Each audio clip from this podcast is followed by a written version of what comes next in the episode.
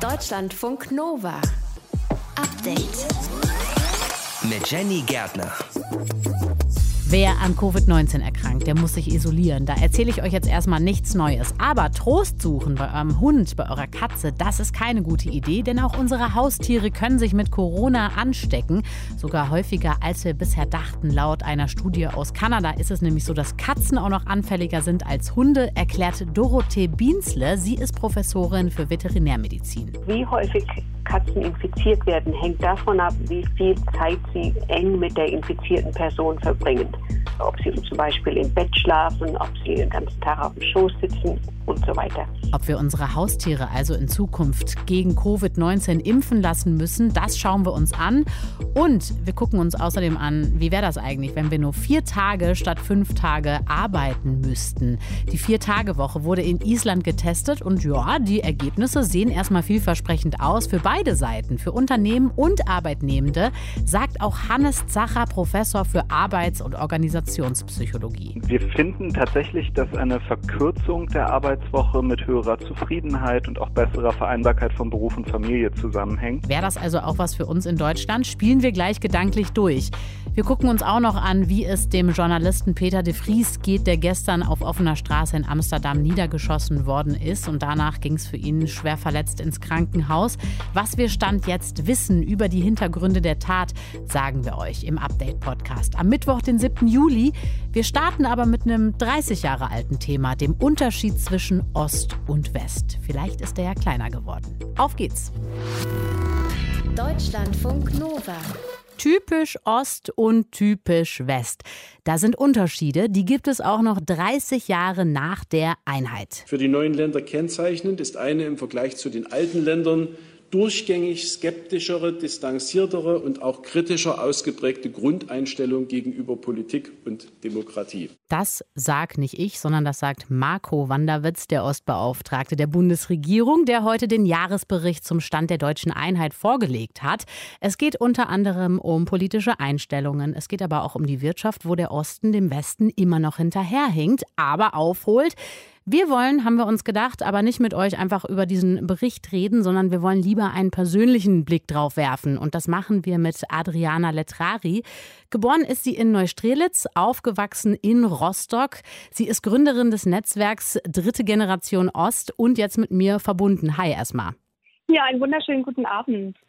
Der neue Bericht, der sagt ja, dass die Menschen in Ostdeutschland immer noch vergleichsweise skeptisch und distanziert gegenüber Politik und Demokratie seien.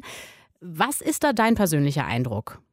Ich möchte äh, tatsächlich hier teilen, dass mein Eindruck ist, dass wir unfassbar viele ähm, täglich mehr Anträge bekommen für engagierte Projekte, die Menschen wirklich in eine ganz konstruktive Art und Weise in Ostdeutschland umsetzen. Das Gleiche gilt auch für einen großen Wettbewerb, der wo am Dienstag die Jury-Sitzung stattgefunden hat. Und dort sind tatsächlich doppelt so viele Anträge eingegangen wie im letzten Jahr von Menschen auch aus den ländlichen Gebieten, weil es können sich dort nur Personen oder Gruppen bewerben werden Teams, die in Städten wohnen, unter 50.000. Was will ich damit sagen? Es gibt sozusagen neben dem, was wir heute gehört haben in dem Bericht, unglaublich viel positive Bewegung in Ostdeutschland von den Menschen, die sagen, wir wollen dazu beitragen, dass gesellschaftlicher Zusammenhalt und damit auch demokratischer Selbstausdruck ähm, stattfindet. Lass uns da noch mal konkret reingehen. Der Ostbeauftragte Marco Wanderwitz, der hat ja schon vor einigen Wochen für Aufregung gesorgt, weil der nämlich gesagt hat, Ostdeutsche, die seien so diktatursozialisiert, dass sie quasi nach 30 Jahren in der Demokratie immer noch nicht so richtig ähm, sich damit anfreunden können. Also er schließt daraus, dass deswegen so viele Menschen in Ostdeutschland die AfD wählen würden. Und wenn wir uns die Wahlstatistiken angucken, dann sind das ja auch viele junge Menschen, die die AfD wählen, die ja eigentlich in der DDR nicht gelebt haben, davon eigentlich gar nichts mitbekommen haben, großartig, außer durch die Familiengeschichte. Ist diese Erklärung für dich zu kurz gegriffen? Also äh, diese Erklärung schaut natürlich auf den Umstand nicht, dass ähm, junge Menschen natürlich Teil auch einer Umwelt sind, in der sie aufwachsen. Also das bedeutet, wenn meine Eltern und Großeltern natürlich ähm, eine Voreinstellung dahingehend haben, sich eher kritisch auch dem demokratischen System gegenüber zu äußern, dann ist das ein Klima, eine Einstellung, in der ich aufwachse. Und es ist, und das kennen alle anderen auch mit anderen Themen dieser Welt, es ist dann nicht ganz einfach, sich dann wirklich zu emanzipieren. Da braucht es dann was. Eine neue Erfahrung äh, und ein eigenes wirklich in Ruhe nachdenken, ob tatsächlich nicht auch was Gutes daran ist, auch im Vergleich zu der Erfahrung einer Diktatur, dass wir jetzt alle letztendlich gemeinsam auch die Bundesländer und Deutschland mitgestalten können. Der Bericht, wenn wir da nochmal drauf schauen, der sagt ja, bei der Wirtschaft ist der Osten zwar immer noch schwächer als der Westen, aber der Osten hat in den vergangenen zehn Jahren deutlich aufgeholt. Das ist ja erstmal eine gute Nachricht. Merkst du selber diesen Aufschwung? Also ich merke das in jedem Fall. Ich bin ja ein großer Fan Ostdeutschlands, weil es gerade in diesen Zeiten, wo wir auch durch die Corona-Pandemie so unglaublich viel Transformation Bereitschaft auch zeigen müssen, liegt hier ein klarer Vorteil. Und ich finde, die letzten 30 Jahre haben alle an einem Strang gezogen und wirklich unglaublich viel hervorgebracht. Ich kann das beurteilen, weil ich weiß, in welcher Umgebung ich vor 89 aufgewachsen bin. Das ist kein Vergleich zu dem auch Mecklenburg-Vorpommern beispielsweise, zu dem ich jetzt zurückkehre. Nichtsdestotrotz zeigt es natürlich, dass wir an, der, an vielen Stellen auch noch das eine oder andere gut bewegen können. Und das finde ich aber prima, äh, weil im Vergleich zu anderen großen Städten, ich habe vorher jetzt in Berlin gelebt, gibt es hier auch äh, viel, was man eben nicht mehr gestalten kann, weil viele Räume besetzt sind. Und also wer kreativ loslegen will und noch Räume sucht zur Gestaltung, der ist einfach in Ostdeutschland richtig aufgehoben. Ja, du hast gerade schon gesagt, Ostdeutsche, die die DDR noch als Kinder erlebt haben, die haben da einen Vorteil gegenüber Wessis quasi, weil sie haben diesen, du nennst es Transformationskompetenz, die haben die. Was meinst du damit? Also es ist ja nun mal so, dass wenn ich an der Hand meiner Eltern aufwachse in einer Situation, wo sich alles verändert, wo nicht nur die Eltern gegebenenfalls ihre Arbeit verlieren, sondern wo auch meine Schule auf einmal nicht nur anders heißt, sondern einen völlig neuen Lehrplan, völlig neues Konzept fährt, wo im Grunde auch jede Straße und jedes Fenster, jede Farbe an dem Haus bis hin zum Straßennamen sich verändert, dann weiß ich, dass die Dinge von heute auf morgen sich komplett ändern können. Und ich glaube, dass das eine innere Flexibilität hervorgebracht hat, sowohl in der Generation der Wende und Nachwendekinder, ähm, aber in auch bei unseren Elterngenerationen. Und genau das meinen wir mit Transformationskompetenz. Wir glauben, dass jetzt in Veränderungssituationen es uns nicht mehr überrascht, dass auf einmal die Dinge anders sind und werden. Und das werden sie ja gerade derzeit. Das sagt Adriana Letrari, Gründerin des Netzwerks Dritte Generation Ost. Wir sind den Jahresbericht zum Stand der deutschen Einheit durchgegangen, der heute vorgestellt wurde. Vielen Dank fürs Gespräch. Sehr gerne. Einen schönen Abend. Tschüss. Deutschlandfunk Nova. Update. Viele Leute haben sich ein Corona-Haustier zugelegt, einen Welpen zum Beispiel, um nicht ganz so einsam zu sein in diesen unsicheren Pandemiezeiten. Insgesamt leben in Deutschland 10,7 Millionen Hunde, 15,7 Millionen Katzen mit uns zusammen unter einem Dach. Ja, und jetzt muss man sich auch noch Sorgen machen um diese Tiere, denn Haustiere können sich infizieren mit Covid-19. Man dachte bisher, das wären Einzelfälle, aber jetzt gibt es eine Studie aus Kanada und die zeigt, nee, das kommt wirklich häufig vor. Bei unseren Haustieren, aber auch in Zoos, Tiger, Gorillas hatten sich ja schon infiziert, wahrscheinlich bei ihren Pflegerinnen.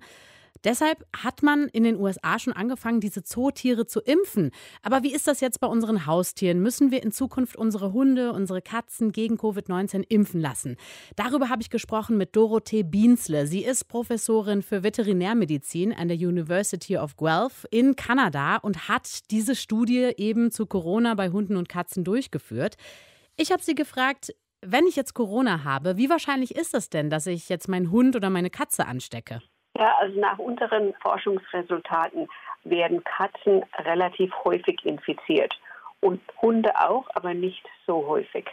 Und wie häufig Katzen infiziert werden, hängt davon ab, wie viel Zeit sie eng mit der infizierten Person verbringen.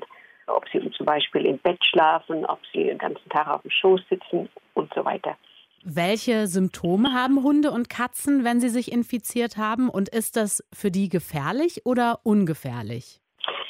Ungefähr die Hälfte der infizierten Katzen haben ein klein wenig Krankheit.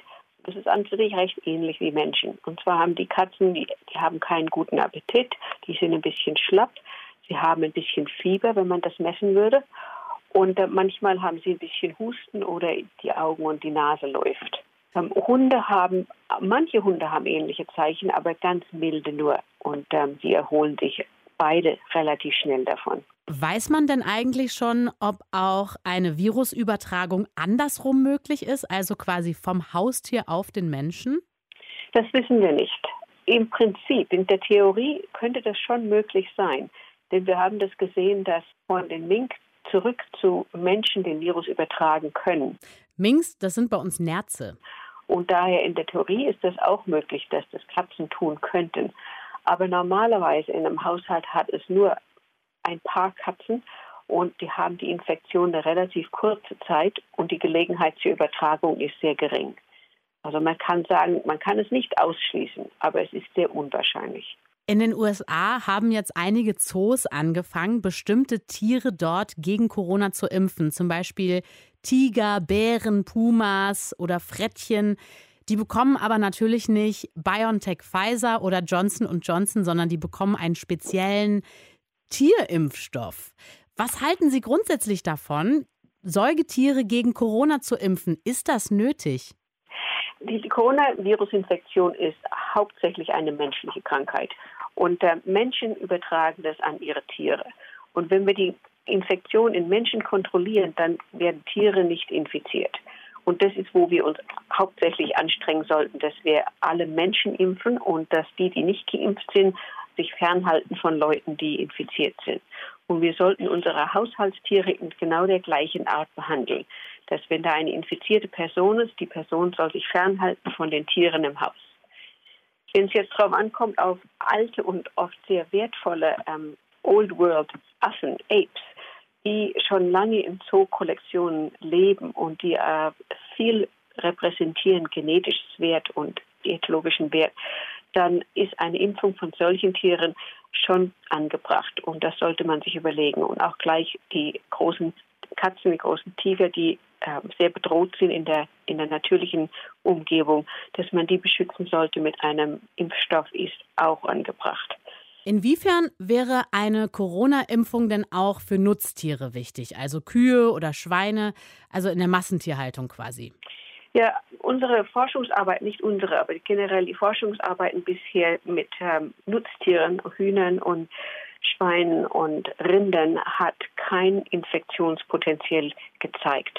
Nur wenn man experimentell sehr hohe Virusdosen nimmt und sie direkt in die Luftröhre einführt von Schweinen, können die infiziert werden. Aber selbst dann ist das nur eine sehr kurze Infektion und unter natürlichen Umständen hat solche Infektionen sich noch nicht gezeigt. Dorothee Biensle ist das, Veterinärmedizinerin. Sie hat die Studie zu Corona bei Hunden und Katzen durchgeführt und hat uns eingeordnet, ja, es ist schon häufig, dass wir unsere Haustiere tatsächlich anstecken können, wenn wir mit Covid-19 infiziert sind.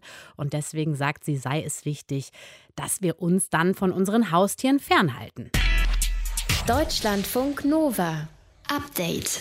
Journalismus ist nicht unbedingt das sicherste Berufsfeld, was man sich so aussuchen kann. Das gilt natürlich vor allen Dingen für alle, die in Kriegsgebieten unterwegs sind. Aber manchmal kann dieser Job auch mitten in Europa wirklich lebensgefährlich werden. In Amsterdam ist gestern ein Journalist angeschossen worden und der ist so bekannt, dass sich sogar der niederländische König Willem Alexander dazu geäußert hat. Peter R. de Vries ist natürlich ein Journalist, ein besonderer Journalist. Er ist ein besonderer Journalist und es war ein Anschlag auf den Journalismus, einen Grundpfeiler unseres Rechtsstaates und damit ein Anschlag auf den Rechtsstaat. Kerstin Ruskowski aus unserer Deutschlandfunk Nova Nachrichtenredaktion. Was ist genau passiert? Medienberichten zufolge war Peter de Vries gestern Nachmittag im Zentrum von Amsterdam in einem Fernsehstudio und als er da rauskam, fielen auf der Straße mehrere Schüsse. Dabei ist de Vries wohl in den Kopf getroffen worden. Deswegen liegt er aktuell im Krankenhaus und schwebt noch in Lebensgefahr.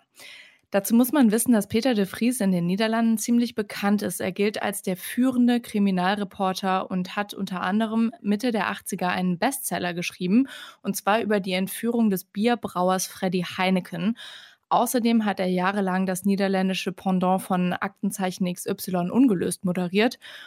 Und er tritt auch immer wieder bei Gerichtsprozessen als Sprecher von Opfern und Zeugen auf und ist auch oft in Fernsehtalkshows zu Gast. Okay, also er ist definitiv kein Unbekannter in den Niederlanden. Hm. Aber weiß man, warum er angegriffen worden ist? Ja, die genauen Hintergründe sind noch nicht klar. Im Moment ist der 64-jährige Journalist in einem Prozess gegen das organisierte Verbrechen involviert. Konkret geht es dabei um Drogengeschäfte. Und in dem Prozess berät de Vries den Kronzeugen, dessen Anwalt vor zwei Jahren auch erschossen wurde. Mhm. Und angeblich steht auch de Vries auf einer Art Todesliste des Angeklagten und hat schon mehrfach Drohungen bekommen. In dem Prozess ist der mutmaßliche Boss einer international agierenden Bande angeklagt wegen Drogenschmuggels und Mordaufträgen. Ist das so, dass da jetzt ein Zusammenhang bestehen könnte? Im Moment deutet einiges darauf hin, ja. Deshalb haben ziemlich viele ziemlich entsetzt auf diesen Anschlag reagiert, unter anderem auch die deutsche Bundesregierung, EU-Ratspräsident Charles Michel oder auch EU-Kommissionschefin Ursula von der Leyen. Der Bundesvorsitzende des Deutschen Journalistenverbandes, der sprach von einem gezielten Versuch, Journalistinnen und Journalisten einzuschüchtern, die über organisierte Kriminalität berichten und forderte für sie einen umfassenden Schutz. Denn es ist ja nicht der erste Fall eines Anschlags auf JournalistInnen. 2018 zum Beispiel wurde der saudi-arabische Journalist Jamal Khashoggi im saudischen Konsulat in Istanbul ermordet. Seine Leiche wurde aber nie gefunden. 2017 wurde auf Malta die investigative Journalistin Daphne Caruana Galizia durch eine Autobombe getötet oder ebenfalls 2017 der 27-jährige slowakische Journalist Jan Kuciak, der zusammen mit seiner Verlobten zu Hause erschossen wurde. Gibt es in diesem Fall von Peter de Vries schon konkrete Spuren, wer da gestern auf ihn geschossen hat? Also laut der Amsterdamer Polizei sind zwei Männer dringend tatverdächtig, ein 35-jähriger Mann aus Polen und ein 21-jähriger Niederländer aus Rotterdam. Die beiden sind noch gestern Abend, ein paar Stunden nach dem Anschlag, 60 Kilometer von Amsterdam entfernt, auf der Autobahn festgenommen worden. Und ihre Wohnungen oder Häuser sind auch schon durchsucht worden. Dabei sind Computer und Munition sichergestellt worden. Die beiden Männer sollen jetzt am Freitag dem Haftrichter vorgeführt werden. Im niederländischen Amsterdam ist gestern Abend ein bekannter Journalist Peter de Vries auf offener Straße angeschossen und lebensgefährlich verletzt worden. Er wird aktuell im Krankenhaus behandelt. Infos waren das von Kerstin Ruskowski aus den Deutschlandfunk Nova Nachrichten. Danke dir. Deutschlandfunk Nova. Update. Also, bei mir wäre Freitag dann mein freier Tag, wenn wir jetzt eine Vier-Tage-Woche hätten. Langes Wochenende, mehr Zeit für Freunde, Sport vielleicht ein bisschen machen, essen gehen, alles Mögliche nachholen, was unter der vollen Arbeitswoche einfach liegen bleibt oder jetzt auch durch Corona vielleicht zu kurz gekommen ist. Klingt doch verlockend. Ist es auch, sagt eine Studie von isländischen Forschenden, bei der 2500 Arbeitende vier Jahre lang statt 40 nur 35 Stunden gearbeitet haben, bei gleichbleibender Bezahlung. Und was kam raus? Mehr Wohlbefinden, mehr Produktivität, mehr Zeit für Privates, eine Win-Win-Situation also für die Angestellten und für die Unternehmen. Ist doch die Frage, worauf warten wir also noch? Deutschlandfunk Nova-Reporter Matthias von Lieben, der wollte es genauer wissen, ob Island vielleicht unser Vorbild sein könnte für Deutschland. Was da alles möglich wäre an so einem zusätzlichen freien Tag in der Woche. Endlich mehr Zeit für Sport. Oder einfach mal gemütlich mit Freunden unter der Woche, statt nur immer am Wochenende einen Kaffee trinken gehen. Oder auch einfach nur zu Hause bleiben, irgendwas Aufwendiges kochen oder auf die Couch fläzen und Zeitung lesen. Oh, was für eine herrliche Vorstellung, oder?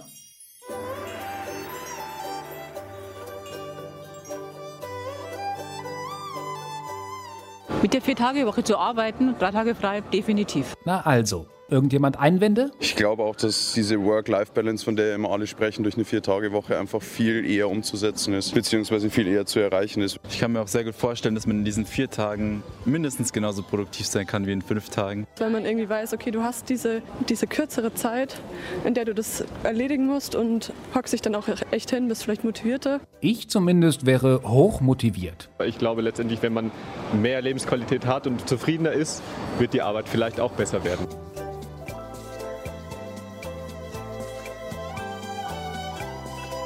Worauf also noch warten? Gerade weil die Viertageswoche offenbar wirklich nur positive Effekte hat. Zumindest laut einer neuen Studie der isländischen Non-Profit Organisation ALDA und dem britischen Think Tank Autonomy. Während 2015 und 2019 wurde die Arbeitszeit von 2500 isländischen Arbeitskräften aus dem öffentlichen Dienst von 40 auf 35 Stunden reduziert. Bei Erziehenden, Krankenhauspersonal oder Büroangestellten in Stadtverwaltungen ist also einfach ein Tag weggefallen. Die Bezahlung blieb allerdings die gleiche.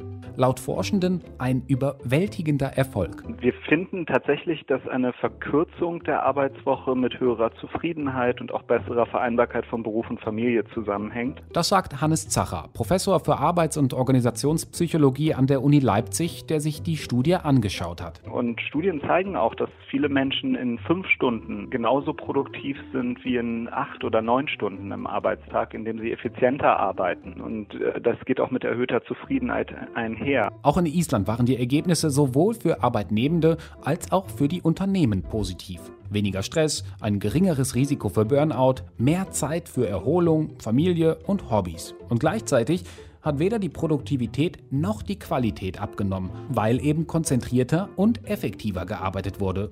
Allerdings, sagt Hannes Zacher, fällt nicht jede Studie so rundherum positiv aus wie die isländische. Wir beobachten auch, dass teilweise die Arbeit dann zu sehr verdichtet wird und einige Menschen unter erhöhtem Stress bei der Arbeit klagen, weil sie dann die Arbeitsbelastung von fünf Tagen in vier Tagen sozusagen haben. In Island, wo die Wochenarbeitszeit zu den höchsten weltweit gehört, da haben die Forschenden möglichen Produktivitätseinbußen gezielt entgegengewirkt und parallel zur Verkürzung der Arbeitszeit die Arbeitsroutinen überarbeitet bearbeitet. Unnötige Aufgaben wurden ersatzlos gestrichen und Meetings oder Konferenzen einfach radikal verkürzt. Teilweise wurden sie sogar komplett durch E-Mails ersetzt. Die Vier-Tage-Woche, bei guter Organisation also nur eine Frage der Zeit, bis sie Mainstream ist? Für mich jetzt persönlich nicht. Ich arbeite Vollzeit in der Gastronomie und also nur vier Tage der Woche Gastronomie, das wird einfach wird's nie geben. Die Gastronomie bietet halt die Freizeit, die man dann hätte. Ein guter Einwand, der ja für viele Berufsgruppen gilt. Und auch nicht jeder Arbeitgeber ist wohl dazu bereit, also weniger arbeiten und gleich viel verdienen. Bisher findet man das in Deutschland vor allem bei kleineren, privatwirtschaftlichen Start-ups. In Deutschland haben die meisten Arbeitnehmenden aber immerhin das Recht, eine reduzierte Arbeitszeit gegen Kürzung der Bezüge zu beantragen. Und bald könnten immer mehr davon Gebrauch machen, glaubt Arbeitspsychologe Zacher. Die Pandemie hat uns vor Augen geführt, was wirklich wichtig ist im Leben. Und die meisten Menschen sagen, sie wollen gar nicht mehr Geld bei der Arbeit, sondern sie würden eher mehr, mehr Urlaubszeiten oder freie Zeiten haben. Der Gedanke, weniger ist mehr, der könnte also bald salonfähig sein. Man muss nicht höher, schneller, weiter, sondern da macht man es halt mal morgen, übermorgen und irgendwie kommt man mit weniger Stunden auf das gleiche Arbeitsziel wie mit den doppelten Stundenzahlen. Also, warum dann nicht auch mal einen Tag weniger in der Woche arbeiten, aber dafür trotzdem die gleiche Leistung und eine höhere Zufriedenheit kriegen? In Island hat es funktioniert. Arbeiten, um zu leben und nicht andersrum die Vier-Tage-Woche. In Island ein Erfolgskonzept. Laut isländischen Forschenden überwiegen da wirklich die Vorteile. 2500 Arbeitnehmende haben vier Jahre lang statt 40 nur 35 Stunden gearbeitet. Und das Geld, die Bezahlung war gleich. Ob das auch was wäre für uns in Deutschland, hat sich Deutschlandfunk Nova-Reporter Matthias von Lieben angeschaut. Deutschlandfunk Nova. Update. Eine Nachricht der BBC hat uns hier wirklich aufgeschreckt. Schülerinnen und Schüler in Großbritannien fälschen ihre Corona-Tests. Martin Schütz aus dem Update-Team Warum machen die das? Wollen die trotz Erkrankung in die Schule? Nee, das genaue Gegenteil. Sie wollen einen positiven Corona-Test haben, um nicht in die Schule zu müssen. Ah, okay. Aber dafür muss der Antigen-Schnelltest doch anzeigen, dass du positiv bist. Also woher bekommen sie dann diese Viren, damit der Test anschlägt? Aus äh, dem Supermarkt, dem Getränkeautomaten oder dem Kühlschrank der Eltern, weil die SchülerInnen führen in die Tests keine Körperflüssigkeiten wie Nasensekret oder Spucke ein, sondern Softdrinks, Cola oder Säfte. Mhm. Also so sollen laut der BBC Tests plötzlich ein positives Ergebnis anzeigen. Bei TikTok gibt es entsprechende Videos und laut der BBC haben auch Schulen auf die Probleme hingewiesen und Eltern bereits informiert und ihnen Hinweise gegeben, was da so passiert. Klingt für mich super seltsam, dass das wirklich klappen soll, bin ich skeptisch. Deswegen hast du es heute ja selber mal getestet, ne? Genau, Basis waren äh, SARS-CoV-2-Antigen-Schnelltests ein Teil aus dem Discounter und der andere Teil aus der Apotheke. Also welche mit Tupfer dabei, um einen Nasenabstrich zu machen und dann eben so Kits, um die eigene Spucke zu untersuchen. Als Testflüssigkeiten habe ich äh, Cola und Direktsaft genommen. Ähm, das sollen nämlich laut BBC eben auch die Basisstoffe der britischen SchülerInnen sein. Okay, welche Ergebnisse hast du bekommen? Also äh, den Tests liegt ja auch immer so eine flüssige Pufferlösung bei, äh, die die Probe dann jeweils den richtigen pH-Wert geben soll und die sicherstellen soll, dass die Probe auch flüssig genug ist, Mhm. je nachdem, woher man diese Probe halt einfach entnimmt. Ich habe ein bisschen mit den Mischverhältnissen gespielt, rumexperimentiert und äh, bei dem Saft, den ich benutzt habe, ein Ergebnis dann auch hinbekommen. Das geht schon wirklich sehr in Richtung positives Ergebnis. Also der zweite Streifen, der sich dann da zeigt, war sichtbar. Also Oh. möglicherweise Corona-positiv. Hätte ich den Test wirklich ernsthaft bei mir durchgeführt und das Ergebnis bekommen, dann hätte mich das ehrlicherweise schon ziemlich nervös gemacht. Wie war das mit der Cola? Die britischen Schülerinnen und Schüler, die haben ja auch Cola benutzt. Bei der Cola äh, oder bei den Cola-Tests, die ich durchgeführt habe, muss man sagen, äh, war das grundsätzlich sehr eindeutig. Die Tests äh, haben die Flüssigkeit als äh, Corona negativ erkannt und bewertet. Also nur ein satter Streifen und sonst nichts auf dem Test zu sehen. Also damit hätte man in Großbritannien weiterhin zur Schule kommen müssen. Und solche Tests hätten mich persönlich sehr beruhigt. Ja, das klingt erstmal auch nach einem kreativen Streich irgendwie, damit man nicht zum Unterricht muss. Äh, Deine Versuche konnten diese Ergebnisse jetzt nicht ganz bestätigen, auch da bin ich froh. Aber wenn das jetzt klappen würde, so rein hypothetisch, wenn man dann auffliegt, was kann einem da denn drohen? Also äh, denjenigen, äh, die das machen, denen drohen vermutlich keine wirklich allzu harten Strafen, wenn man das hier machen würde, glaubt der Jurist Christoph Kuhlmann aus Freiburg. Das ist eine bewusste Umgehung der Schulpflicht. Da ist das sozusagen nur Mittel zum Zweck. Aber die bloße Fälschung des Selbsttests, das ist eher dann so etwas wie eine schriftliche Lüge. Das ist aus meiner Sicht per se nicht strafbar in Form einer Urkundenfälschung oder so etwas. Da kommt es dann auf andere Kriterien an. Also zum Beispiel, wenn du den schriftlichen Nachweis von einem Corona-Test fälschen würdest, ähm, ja, dann ist es immer noch nicht so ganz klar, was, äh, ob das als Urkunde eingestuft wird oder eben nicht. Oder du fälschst die Unterschrift eines Arztes in deinem Impfausweis oder so. Die Schüler haben äh, in Großbritannien ja nur in Anführungszeichen einen Selbsttest eben irgendwie manipuliert, ne? Und den haben sie selbst durchgeführt und nicht dafür irgendwas anderes verändert. Also, die mussten nichts fälschen, keine Unterschrift, kein Testergebnis eines Labors und insofern würde es vermutlich relativ glimpflich ausgehen, auch wenn es eine echt dämliche Idee ist. Absolut. Schülerinnen und Schüler in Großbritannien haben ihre Corona-Tests gefälscht, um nicht zur Schule zu müssen. Warum das keine gute Idee ist, hat uns Martin Schütz aus dem Deutschlandfunk Nova Update Team erklärt. Deutschlandfunk Nova. Update. Wir sprechen jetzt über Lügen. Lügen, sagt man ja, haben wirklich kurze Beine. Ich glaube, diesen Spruch kennt jeder von uns. Beim Geburtstagskind Pinocchio müsste das aber eher heißen, Lügen haben lange Nasen. Denn der hat ja immer gelogen und dann wurde seine Nase ein Stückchen länger. 140 Jahre hat Pinocchio jetzt schon auf dem Buckel. Lügen, die gibt es auf jeden Fall schon viel länger, lange vorher schon und wird es auch immer geben. Aber die Frage ist doch, woran erkennen wir eigentlich, wenn es nicht die Nase ist, die wächst, dass mich jemand anlügt? Das konnte ich vor der Sendung klären mit Christina Suchotzki. Sie erforscht die psychologischen Grundlagen des Lügens an der Johannes Gutenberg Universität in Mainz. Und ich wollte von ihr wissen, angeblich lügen wir ja alle im Schnitt zweimal am Tag. Warum können wir es denn anscheinend irgendwie nicht lassen? Naja, ob wir es nicht lassen können, das weiß ich tatsächlich nicht. Was extrem interessant ist daran, ist, dass neuere Studien eigentlich zeigen, dass es da sehr, sehr große Unterschiede zu geben scheint zwischen Leuten. Also Mhm. es scheint tatsächlich so zu sein, dass zweimal am Tag wirklich so ein Durchschnitt ist.